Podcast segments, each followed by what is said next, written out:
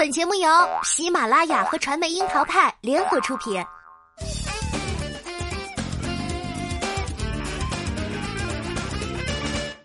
樱桃砍八卦，八卦也要正能量。Hello，大家好，我是小樱桃调儿。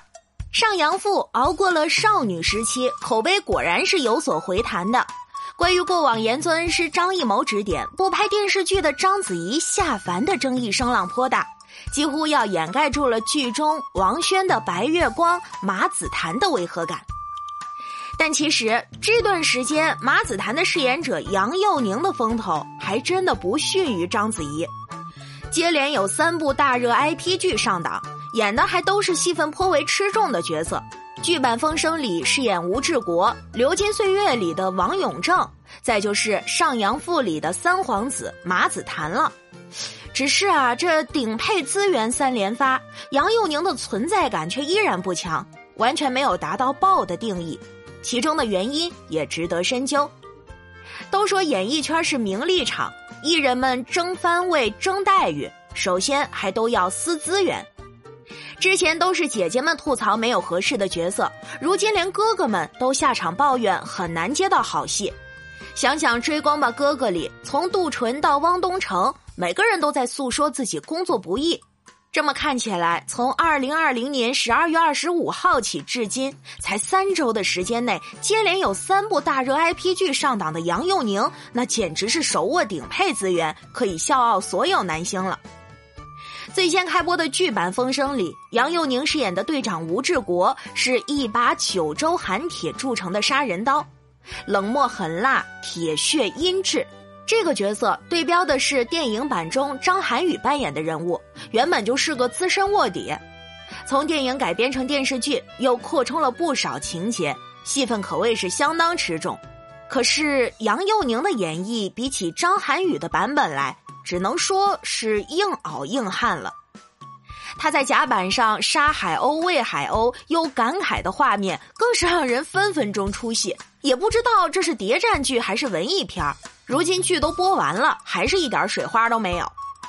而改编自一书小说的《流金岁月》紧跟着排在跨年档期开播，虽然还是双女主戏，但作为剧中一番女主蒋南孙的欢喜冤家，定位为阳光痞帅、高能海归建筑师的王永正，也是事实上的男一号吧。这个人设怎么说呢？虽然有点都挺好理，石天东送完爱心便当，又顺道过来串个门的错觉，但总体来说还算过关吧。而到了上阳赋里，就更让大家看不明白了。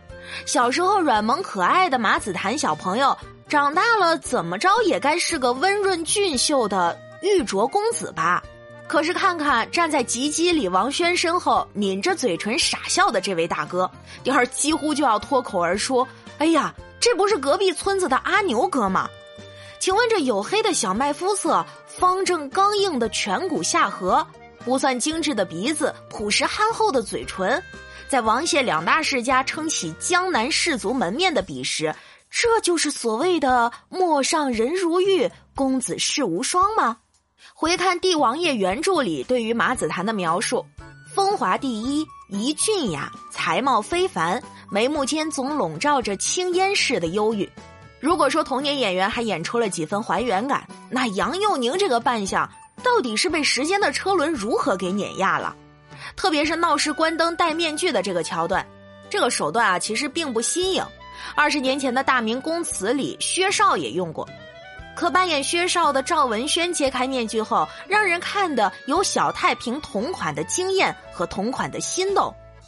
可是杨佑宁在《上阳赋》里的演绎，是不是好想反手赶紧帮他再把面具戴上啊？这也难怪有人在评论区大呼：“原著中的翩翩公子被走错片场的王永正给毁了。”虽然拿到了三部大 IP 剧的顶配资源，可是杨佑宁还是没有能够借助机会上位顶流。这位小生还真的该反思一下自己接戏的思路是不是出了问题。杨佑宁出道以来虽然没有大红大紫，可是手头的资源一直都不错。首部作品《十七岁的天空》也是导演陈映蓉的处女作，以阳光美少年形象亮相的杨佑宁，顺利收获了一座最佳新人奖杯。没过几年，他就可以以男二的番位搭档周迅、吴彦祖出演文艺爱情片《明明》了。跟周迅的对手戏也给他带来了不少关注度。二零一一年接拍《倾世皇妃》开始，杨佑宁的资源就越来越好。合作过的大小花旦包括林志玲、林心如、郭采洁、唐嫣、陈意涵、陈乔恩、舒淇、白百合、姚晨等等。这么多部影视剧演下来，杨佑宁不能说没有演技。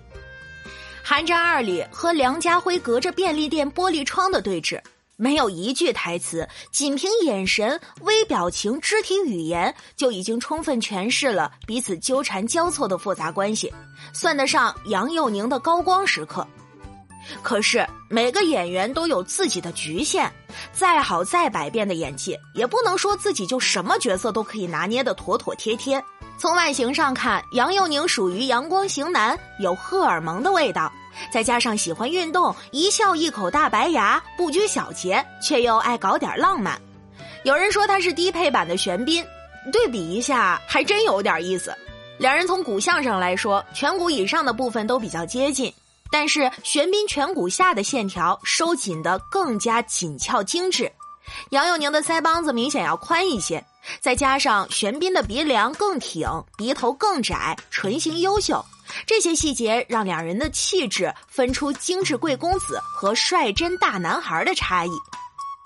杨佑宁自己对这点也有认知，所以被问到最有把握的角色类型时，他说是有点渐渐的。就比如王永正、石天东这类没心没肺又粘人的犬系男友，再或者游走在正邪边界的都市型男，也很适合他这种款式。造型上带点脏，造型上带点脏就有点酷，清爽白衬衫又显得很温暖。穿上古装，如果演落拓不羁的游侠，也有那么几分靠边儿。可是这么一张过于现代的脸，眼底也看不到家国绅士的羁绊沧桑，暗头观众承认这是悲歌慷慨、以一敌众的大侠萧峰，那恐怕还是有点违和的。尤其是铁骨铮铮又重情重义的胡军版本，给大家留下的印象实在是太深了。他俩站一块儿，就感觉一个是大丈夫，一个还是大男孩儿。可是偏偏杨佑宁的资源很好，又很贪心，什么角色都敢接。刚对标完胡军，又对标张涵予。张涵予在电影版《风声》里扮演的吴志国，外表霸气沧桑，实则粗中有细。被困囚庄时，他心知肚明自己并非老鬼，气定神闲地走到露台上，唱了一段唐山皮影戏《空城计》，目的是用这一暗号找出战友，以便相机援助。为了保护真正的老鬼顾小梦，他选择暴露自己。最后一刻，遍体鳞伤的他，又以一曲《空城计》展现自己的无畏。但在不知就里者看来，这也是洗脱嫌疑的他嘲讽敌人判断失误的一种表示。而在剧版《风声》里，杨佑宁对吴志国掩盖在一介莽夫外表下阴质狠戾的心计缺乏了展现，只有开头我们说过的莫名其妙的杀海鸥喂海鸥的一段感慨，倒是花了不少功夫来刻画他杀人刀的嗜血。讲真。这种一把匕首，一个人干翻一走廊荷枪实弹士兵的桥段，让人眼睛无奈望天。这对于塑造一个性格复杂的英雄又有何意呢？没有足够的积淀，却挑战这些珠玉在前的翻拍作品，只能说杨佑宁给自己开启了一个艰难模式。但真的考题有点超纲了。萧峰、吴志国这些在烽火江湖里淬炼出来的铁血硬汉。还真的不是以杨佑宁目前的内存能够玩得转的，这就好像再像狼的哈士奇，那也只是二哈。而过往曾有灵光一现、让人惊艳时刻的杨佑宁，如今每每谈到对角色的理解时，都重点找错，让人感到满头问号。诸如《流金岁月》里王永正的角色，吸引他的点是喜欢设计工作。就更别提为了演好《都挺好》里石天东所做的努力是观看厨师相关纪录片，目的是把做菜灵感加入戏中了。没有沉下心思去琢磨人物的性格特点和情节推进之间的相互作用，只是浮在表面上去找他们的职业特征。或许这也是这几年杨佑宁不缺爆款剧参演机会，却总是默默无闻的主要原因。无差别乱接戏的他，就像是手握同花顺却非要拆了去钓单张的不知谋算的赌徒。明明可以赢个大满贯，却莫名其妙的哑火了。如今说起他，多少人第一个想到的绝不会是章子怡、刘诗诗、姚晨这些新搭档，而是曾经爱而不得的郭采洁呢？杨佑宁的特点其实和彭于晏、张孝全都有点相似。又玉又帅的他们，都曾被视为行走的荷尔蒙的象征。只是比起贪心的杨佑宁来，另外两位显然更懂得如何取舍。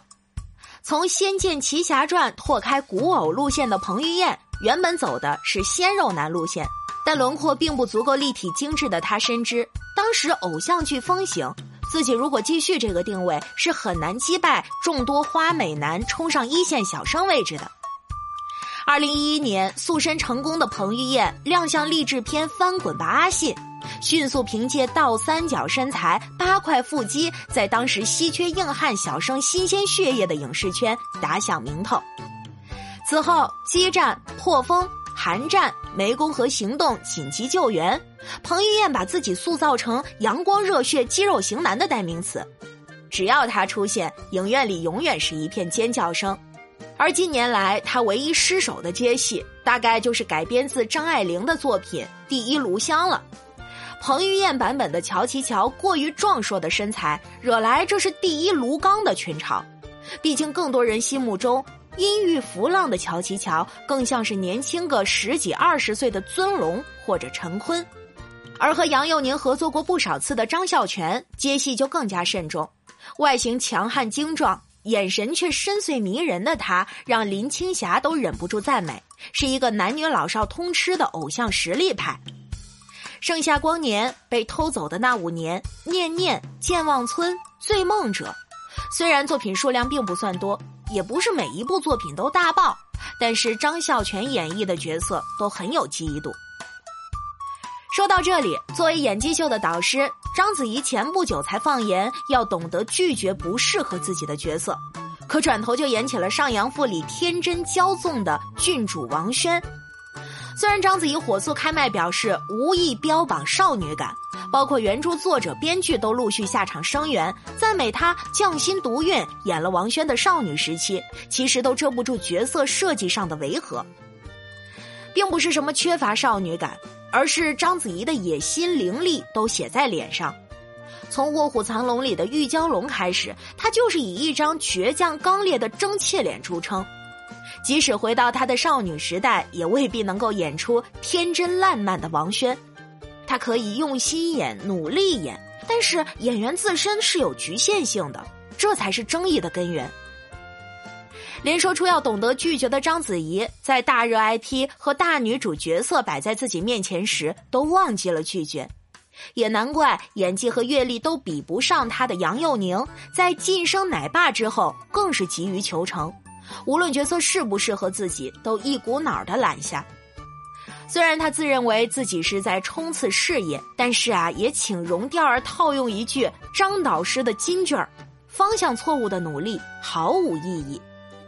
看着这一个满脸精明细算的少女王轩，和一个明明长着现代都市型男脸的如玉公子，故作纯真的打情骂俏，这到底是演员的信念感，还是娱乐圈的盲目选拔呢？